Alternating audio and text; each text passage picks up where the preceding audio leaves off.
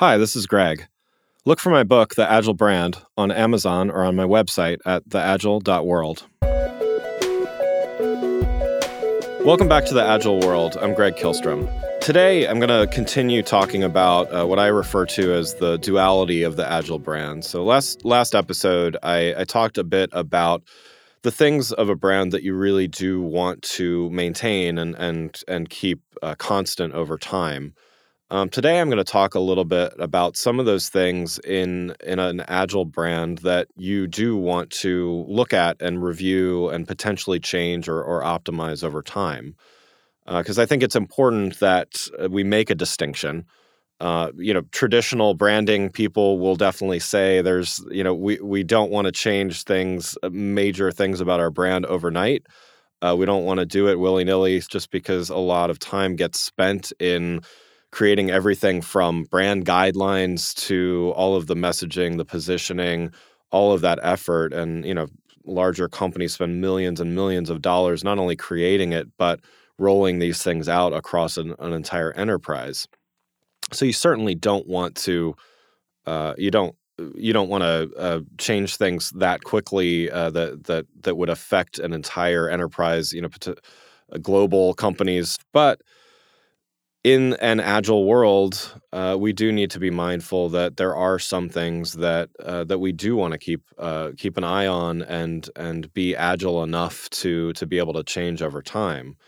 So there's a few things that that we do want to look at. Uh, we want to look at our audiences. Uh, audiences might change over time in, in a few different ways. So that could be an audience ages and so you know we're looking right now I, anyone who hasn't been living under a rock for the last decade uh, has seen many many articles about millennials millennial marketing has been you know it, it's kind of died down a little bit i would say lately but there's been so many articles on how do we reach millennials this new generation several years ago and now it's it's shifting a little bit to Gen Z. Um, there's many others in, in another camp that says, well, you know, generational is is not quite as important as life moments, and you know, so there's there's kind of a debate now of does generational marketing even mean as much as it as it does, but all that to say, there are changes and, and preferences that um, that people go through um, either within their lives or as as new generations kind of kind of grow up and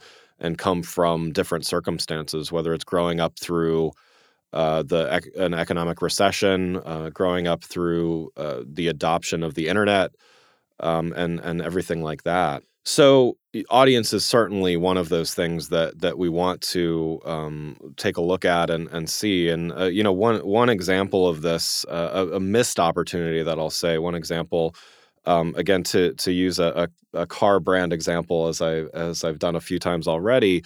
Uh, is Scion. So I don't, um, they don't exist anymore. Uh, but Scion was a brand by Toyota. For those of you not familiar with it, um, Toyota created this this Scion brand to really target millennials.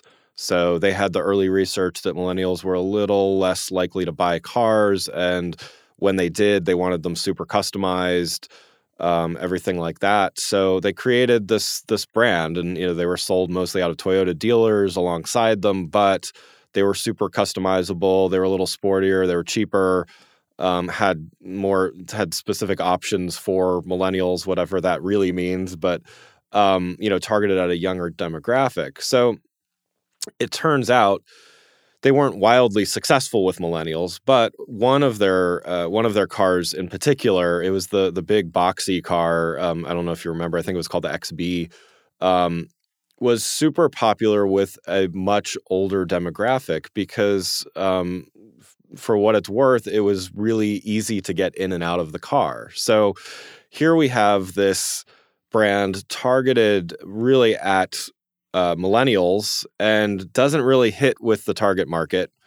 Um, all of their advertising is like super hip and young and young people and all of that. And yet, this older audience really likes this car of theirs. And, you know, so from from my perspective, they they didn't go after um, this this audience, they kind of miss the opportunity to to be a little bit nimble and say, okay, well, you know what, we we started out down this path, but we actually found a market and we found an audience that is super interested in our stuff.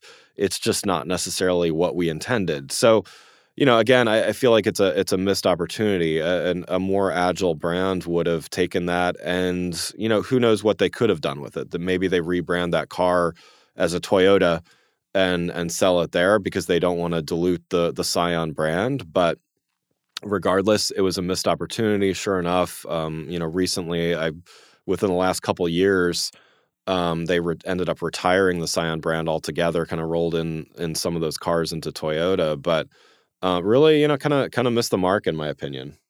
So, in addition to audience, uh, strategies and, and the tactics used are certainly other things that can and, and should change. So, great example um, is just the advent of social media, for instance. So, you know, I've been in this business for a while um, I saw the advent of really social media marketing back in you know early 2000s, and you know if you had a long term brand plan back in 2002, probably didn't uh, encompass social media and and that whole channel and, and and stuff like that. So you know those are cases where long term brand planning. There's some things again you want to you want to keep your mission and your values constant, but there are things that are going to pop up, even not even necessarily brand new channels like social media, but even uh, you know individual channels and and platforms and and AR, VR, all of these things that are they exist, but they're being increasingly adopted. You need a brand that can actually